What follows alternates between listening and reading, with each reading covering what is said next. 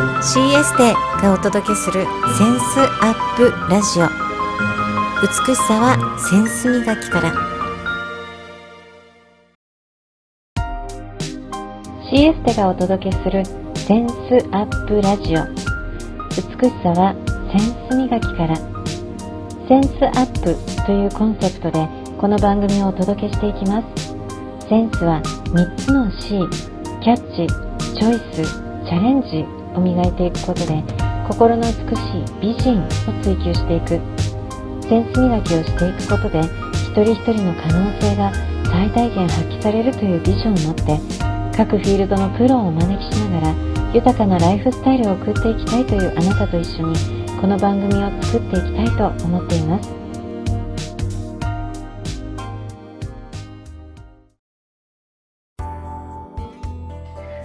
本日のゲスト、宮沢武さん、アチーブメント株式会社大阪支社パーソナルコンサルタント、ゲストでお招きしています。宮沢さん、今日来てくださりありがとうございます。はい、こちらこそありがとうございます。はい、アチーブメント株式会社ということで、え働きがいのある会社ランキングに、え連年連続入られている会社で、はい、えアチーブメントセンスということで、え今回はインタビューを進めていきます。はい。はじめに宮沢さんから活動紹介、アピールも込めてしていただけますか？あ、はい、ありがとうございます。はい、あの本当に簡単にお伝えできればと思っておりまして、私たち、アチーブメント株式会社が、今、創業34期目の人材教育のコンサルティング会社ということをお伝えしてます。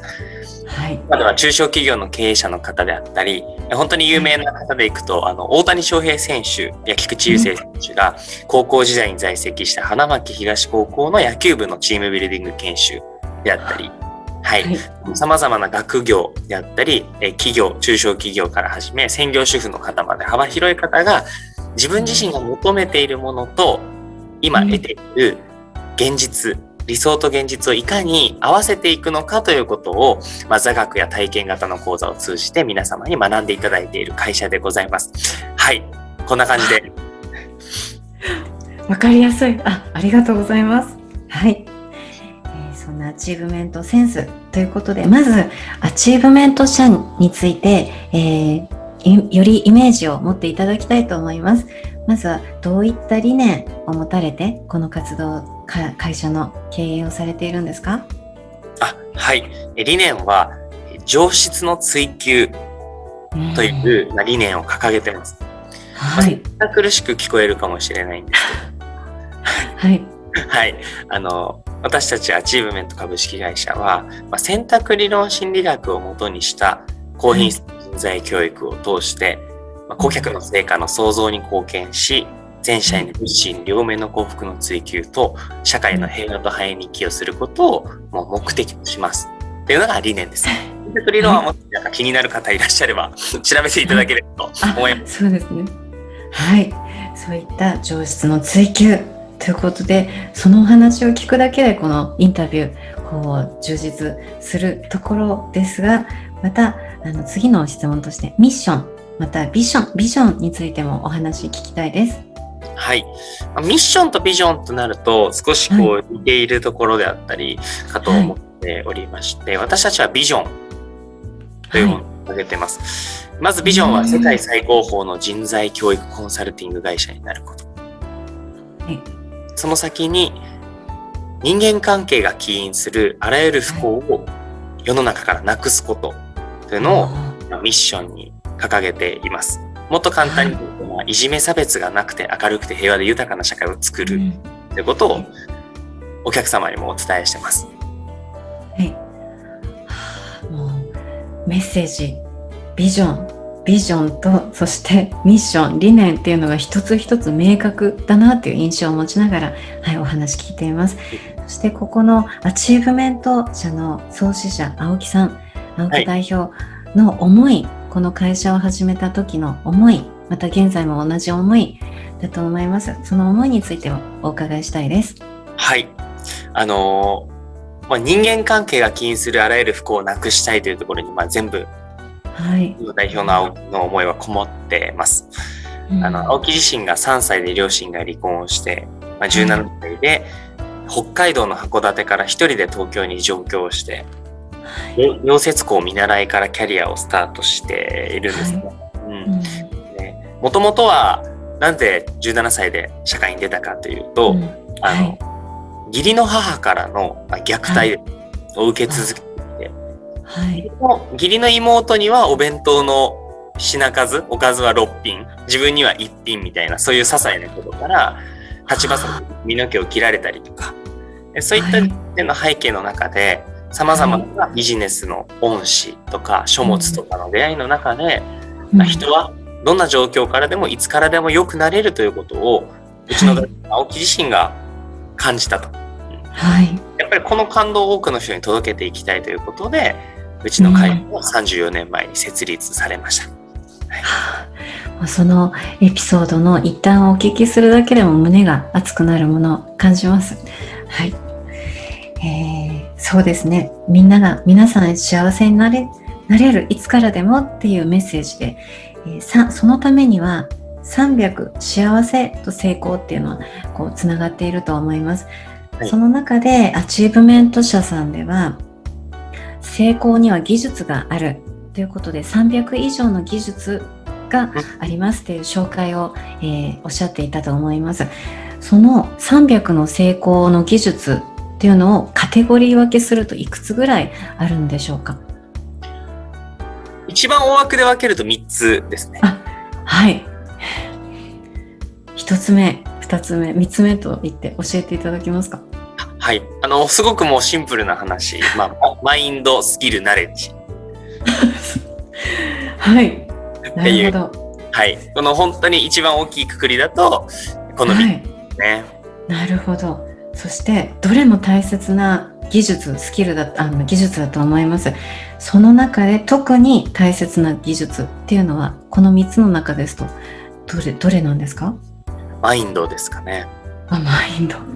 まだまだ、やっぱり、はい、これが正しいとは思っているわけではないので、はい、うん、やっぱり世の中様々スキルが重要ですっていう教えもありますけれども、私たちは、あえてマインドが一番重要ですということをお伝えしています。ああ、そうですね。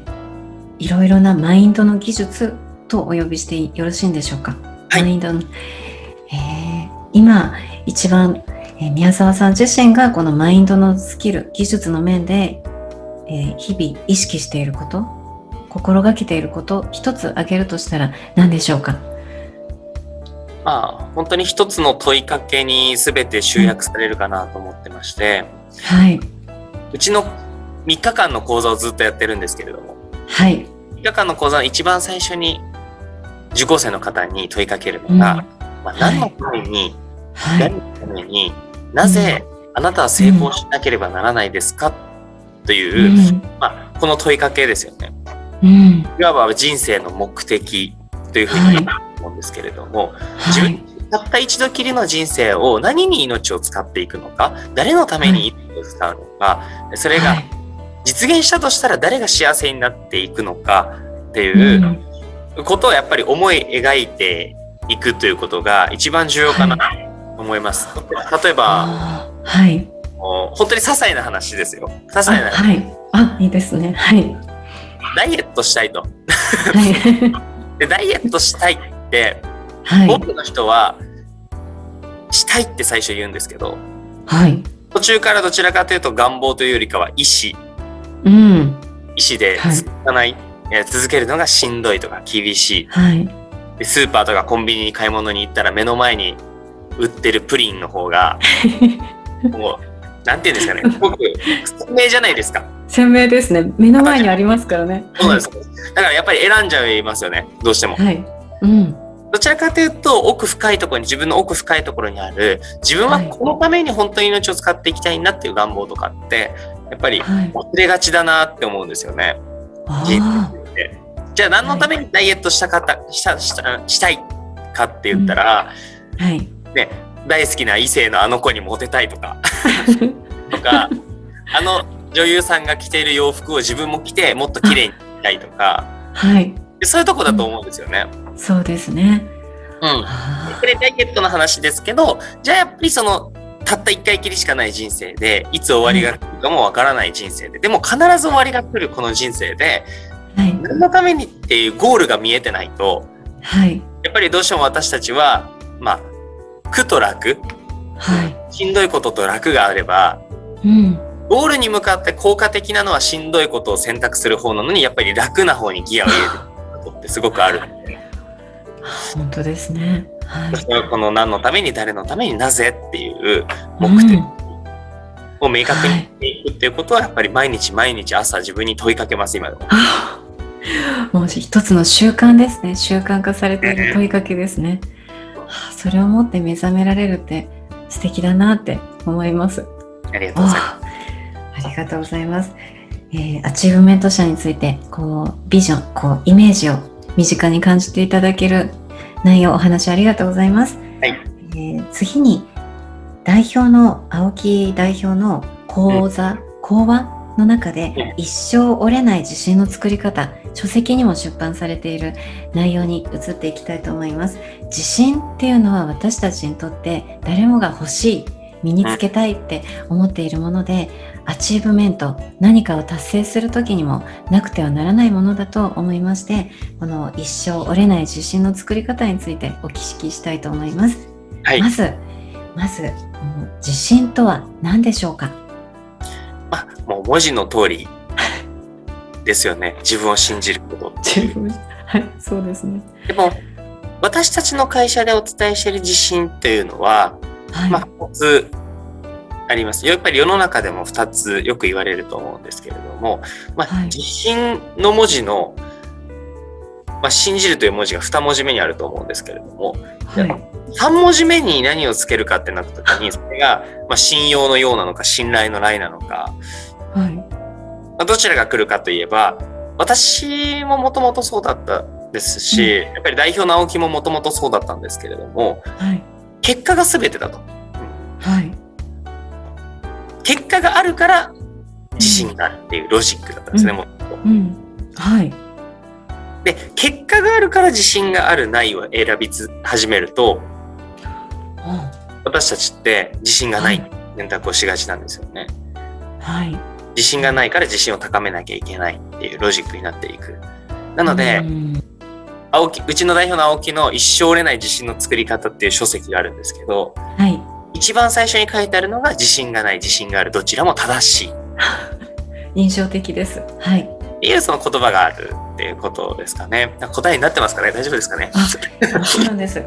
その青木代表の言葉の中で自信は解釈だっていうのがあって、はい、今おっしゃってたことそのことだなって。あるといえばあるしないといえばないものが自信自信っていうのは目に見えないしあると思ったらあるしないと思ったらない。じゃあそれ自信ってどういうふうにあるものにしていくのかしらっていうのを皆さんも感じると思うんですね。その自信の作り方ってどのように考えていますか？でも本当にこれはとはいえ2つあると思うんですよね。私がアチーブメント代表の青木や、まあ、青木の下で働く幹部ですよね。から、はい、当時私が受講生スタートで今の会社に入ってるので受講生だった時そして今も思ってることは2つ、うん、1つは達成経験を積むことですよ、やっぱり約束を守ること、はい、っていうのが1つ目。で2つ目が、やっぱり認識することってよく言われましたがどれだけの、まあ、犠牲の上に成り立っているのか。あ何に対して犠牲の上に成り立っている？はい。これはあの例えば自分の今のキャリアもそうですし、はい、進路とか、はい、全ての背景に例えばシンプルな話、うん、じゃあどれだけの期間親が養ってくれていたのか、そうですね。はいでそこがすごく重要なんじゃないかなって思います、ね、うん、あの、はい、うちの代表の青木がよく言うんですけれども、うん、当時アチーブメント設立する前、はい、あの青木はセールスの世界にいたんですよね。あブリタニカでよろしかったですか？はい、はい、セールスの世界にいた時に当時のマネージャーから青木が言われた言葉が「はい。うん、青木お前、良くない顔してるなと。何かよ、よからぬことを考えてるだろうと。え？青木は、はい、ー、はい。全然売れませんと。うん。その時にそのマネージャーが青木に言ったのが、なあ青木、よく聞けよ。お前は、お前が、お前に対して思っている、私は売れないという自信と、俺がお前に対して思っている、お前は売れるという自信、どっちを信じるんだって言葉があるんですよね。はい。やっぱりうちの代表の青木は、じゃあどれだけその支えてもらってるのかをすごく認識して、素直にマネージャーが私にできるって言っている自信を信じますっていうふうに言った出来事があるんですけど。素直な気持ちですね、それは。はい。認識をすることっていうのが二つ目なのかな。はうん。なるほど。約束を守るっていうのも、こう、身近なことからでいいんですよね。そうですね、本当に。るほど。ちっちゃいこと。例えば、例えば筋トレを今日は何回やろうとか、自分に対しての約束だったり、人との約束だったり、会社レベルのものもそうですよね。はい。小さい。はい。なるほど。自信は作っていくもの。それは約束を守ることと、えーどれだけの支えがあって自分は、えー存在しているか認識をすることですね。はい。そんな中で自分、自信をつけるために自分との付き合い方っていうのも大切だなと感じています。そんな自分との付き合い方という質問で、えーどんなことがありありますか？自分との付き合い方。はい。意識してることみたいな感じで大あ事。そうですね。はい。でも本当にこう、認識をすることっていう言葉であったり、先ほどこう、はい小原さんからお伝えいただいたうん解釈っていうところなんですよね。結局やっぱり、うんあの、多くの、まあ、偉人が、例えば、はい。あの、馬に乗ってる、まあ、騎士の絵で有名、絵画で有名なナポレオン・ボナパルトって、はい。はい。あはい。で、あの人が残している言葉に、人は身についた制服のしもべとなるっていう言葉があるんですよね。はい。あのあ、ナポレオン・ボナパルトって身長160ぐらいしかないんですよ。そうですね。はい。で、背小さいので、当時流行してた遊びは鬼ごっこだ。で、鬼ごっこではい。負け続けたと。あの背が小さいので足も遅くってずっと負け続けてたと。その時に、いや、この自分の背の高さであったり体格であったとしても、勝つんだとしたらどうしたらいいんだろうと。はい。軍師になることだと。はい。指揮官になって周りの人を使えるようになったら鬼ごっこに行くかもしれないなっていう解釈を選んだと。そこから。こういう自分だとしたらどうするかっていうのを考え始めて、鬼ごっこに勝ち続けていった先に、結局、うんまあ革命家まで至ってるわけじゃないですか。どんな言葉を自分に言ってあげるかであったり、例えばじゃあ、例えばですよ、営業の方が商談に失敗をして、それも、絶対にこう獲得できたはずの案件なのに失敗してしまったってなった時に、はい。まあ、なんで自分はダメなんだって自分を卑下するのか、それとも、あはい確かにあそこに気づいてたとしたら、次は良くなれるかもしれないと。うんこれはきっと来年の後輩とかも感じることかもしれないと。だからち絶対に次はできるようになろうって、できるようになって自分を信じるのとでは、やっぱり自分との付き合い方って変わってくると思うんですよね。全然違いますね。はい。あの、大好きなワンピースのルフィも好きなんですけど、はい。ジンベエ親方からルフィが、はい。はい。あの、まあ、兄が亡くなった時ですよね、ルフィが。うん。エうんースが亡くなった時に、お前に残されてるものは何だと。あるものはあると、ないものはないと。お前に残されてるものは何じゃって問いかけるシーンがあるんですけど、はい私たちってやっぱり日頃、ないものを見がちというか、できなかったこと、足りなかったこと、お金がない、人脈がない、時間がない、うん。能力がない、過去がこうだったとか、うん。結局自信がなぜ作れないかってなったら例えばうまくいかなかった時には誰かのせいにしたりとかうん。あの過去を引き合いに出して考えたりとかでし続ける、はでないことにやっぱり集中すると結局自信って身につくことは絶対ない。そうですね。あるものに目を向けること。うん、どれだけじゃあ自分が今回はチャレンジできたのかであったりとか、うん、限界と違って何かができるようになっていたんだとしたらそれを見てあげることとか、うん、それが結局は少しずつ少しずつ一歩ずつの自信になっていって自分との関係性が良くなりますよね。はい、そうですね。わあ。なんかお話を聞くとその通りだなっていうのとあ人ってないものに焦点が行きやすいものなんだな。だからこそそれを知ってだからこそ自分自分がいたらそれを認めることっていうのを一歩一歩やっていくことが大切だなって改めて感じています。はい、はい、そんな魅力的なお話をしてくださっている今度は宮沢武さんにスポットを当ててお話聞いていきたいと思います。はい、宮沢さんがアチーブメント社と出会ってどんな変化を起こされたんですか？そうですね。はい。いろいろ変化は まず自信ですよね、まさに。誰のために、何のためになぜ、私は人生を成功しなければならないのか。うん、まあ、成功したいのかって言い方でも問題はないと思うんですけど。はい。やっぱり自信がない自分を見るのか、本当にその目的を見るのかで、うん、やっぱり本当に目的を見た時って自信がないなんて言ってられないと。何が何でもしたいっていうものをやっぱり人生に私は見つけることができたことっていうのはすごく大きかったなって思います。それが結局は身近な家族を幸せにしたいっていうのが、はい、私がアチーブメントの講座を3年前に学び始めて一番最初に感じたことだったんですよね。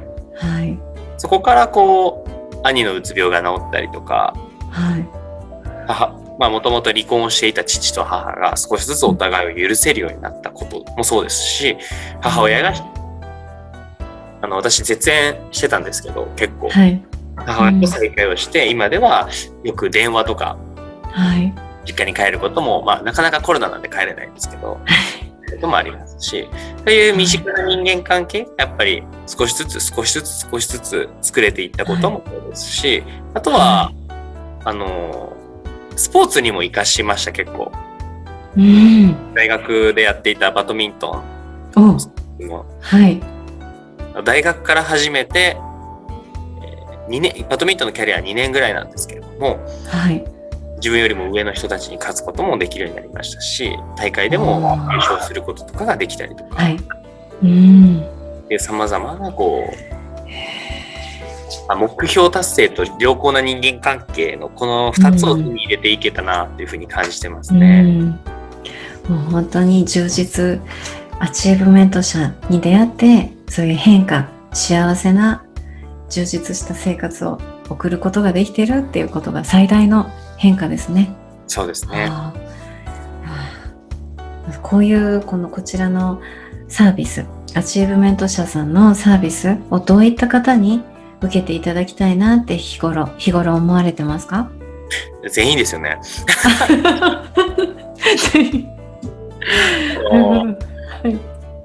なんていうんですかね。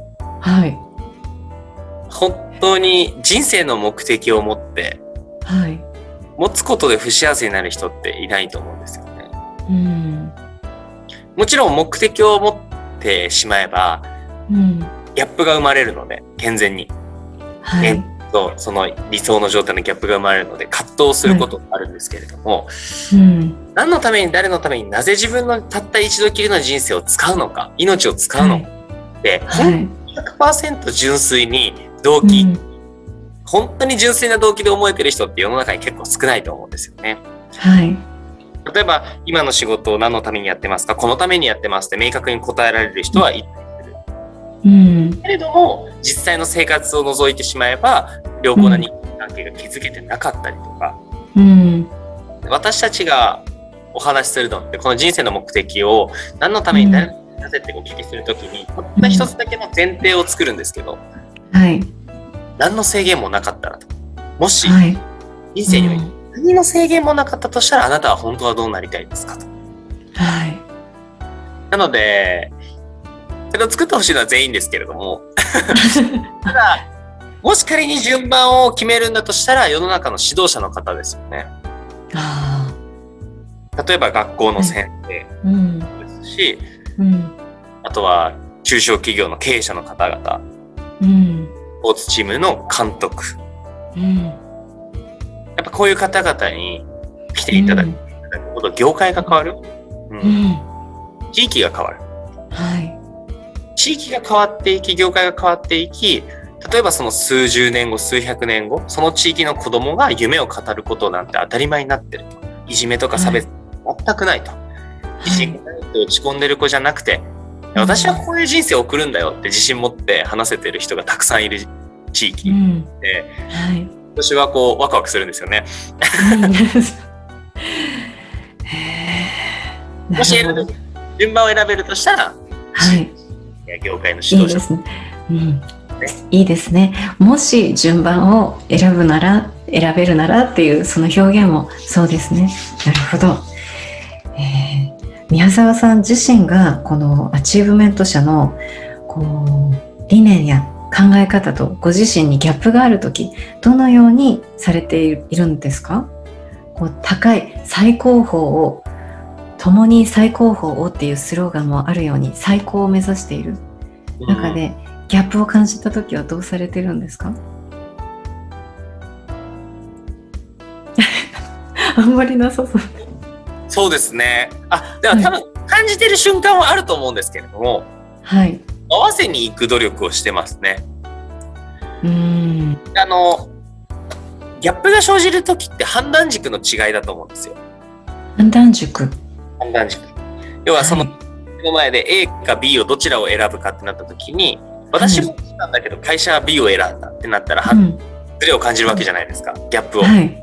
うんうんもうやっぱり私たちって何でつながってるかって上質の追求っていう理念でつながっていて全員やっぱりいじめ差別のない明るい社会を作るってことにやっぱりミッションを持ってやってるので究極、はいゴールと今目の前の判断軸は本当は一緒なはずなんですよね。うん。うん。うちの会社の中で誰が一番その判断軸に長けてるかって代表の青木以上でもいいかもしれないの。やっぱり判断を正解にしていくのが私たち社員だなって本当に思うわけですよね。はい。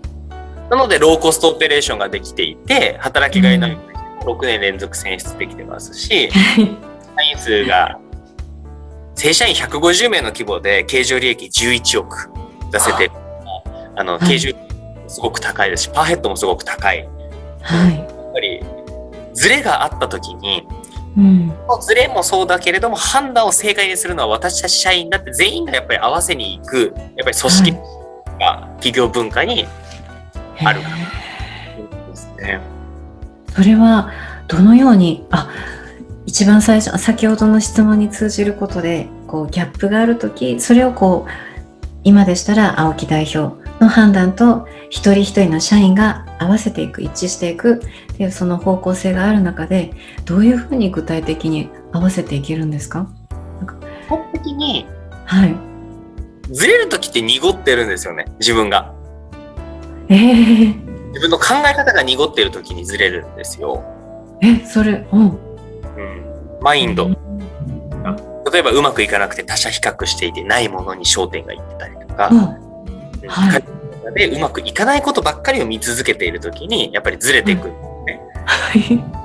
どちらかというと会社を作っていこうっていう立場じゃなくて被害者になっていく、うんうんこれは結構経営者の方であったりとか、まあ、本当にマネジメントで感じるところだと思うんですけど絶対に自分はこうした方がこの後輩のためにもなるって分かってるのに後輩はその通り動いてくれない。どうしましょう。はい。それは後輩がうん。曇ってるからなんですよね。あだからそのまま話通じない。あ。私のうん。なので私が一番会社に入って努力してるのは、まあはいやっぱり毎日毎日目的に立ち返ること。純度100%自分で、自分で居続けること。いつでもはい。合わせに行ける努力ができる自分でいることっていうのはすごく意識して。アチーブメント社さんの社員のお一人といって私にとってはこう代表と言えるようななんかなんかこう代表して今日インタビューを聞かあの聞かせていただく中でクリアなこうマインドを常に自分で作っていく濁らない自分であるっていうのを意識してっていうそのマインドを持ってる自体で会社にとって最大の利益だなって感じました。感じています。なるほど。そんな宮沢さん自身の何のために誰のためになぜ成功しなければならないですかっていう質問を聞かせていただきたいなって感じます。そのクリアなマインドの中でどういう思いを持たれて日々過ごされてるのかなってよろしいでしょうか？はい。あの、はい、これは、あ前提としてまだまだもっと目にしたいなって思ってるので、はい。が、一番感じるのは、母親の教育を正解にすること、母親の私に対する愛情、うん、をやっぱり嘘にしたくないっていうのが、うん、人生の目的。っていうところに一番つながります、私の場合は。母様の、えー、ご自身に対しての愛情を明確にしたい？うん、明確にというよりかはそれを正解にしたいっていう感じですかね。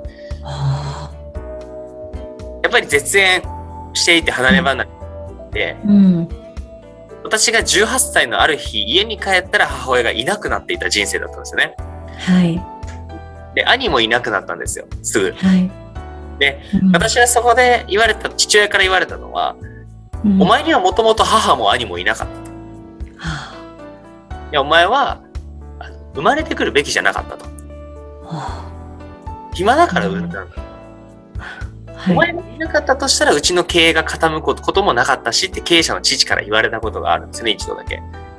で別に父親が悪いとも思ってないですし、その父親も全く問題ないって今だったら思えるんですけれども、やっぱり当時は、あ自分は生まれてきちゃダメだったんだと思って、だとしたら、僕からはやっぱりいない方がいいと。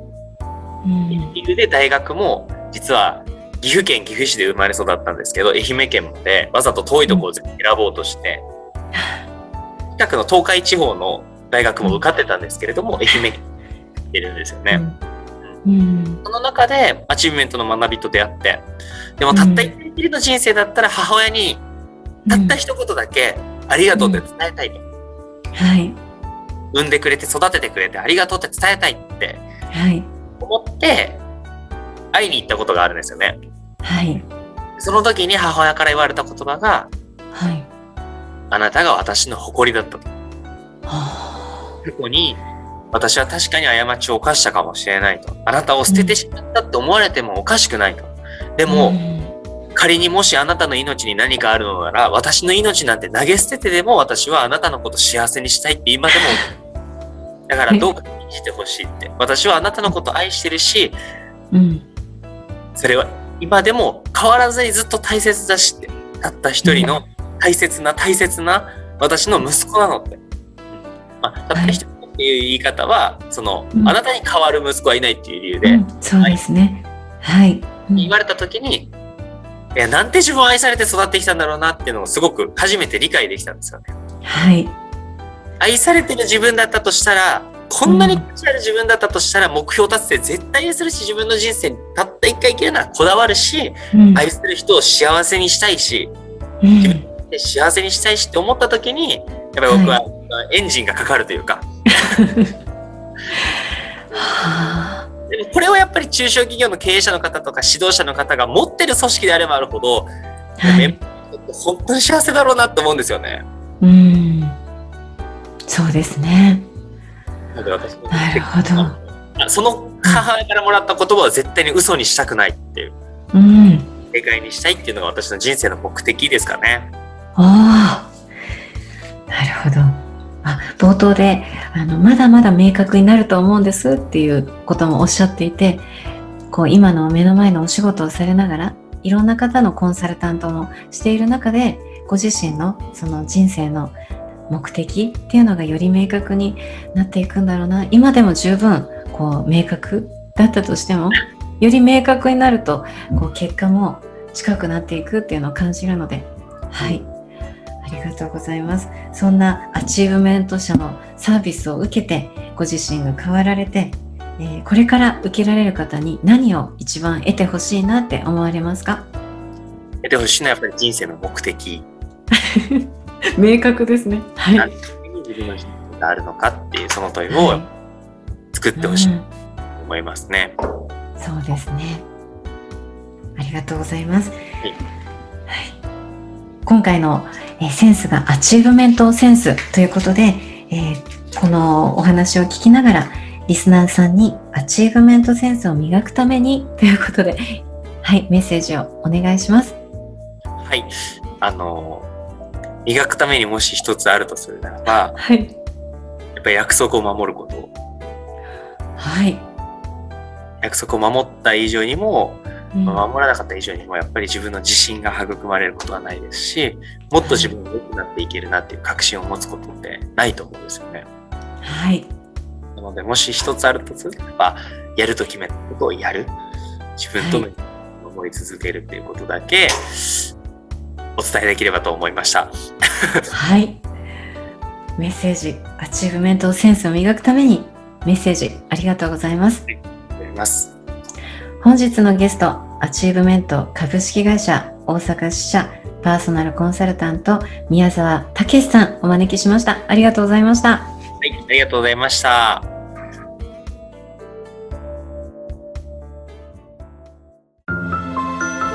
CS でがお届けするセンスアップラジオ美しさはセンス磨きから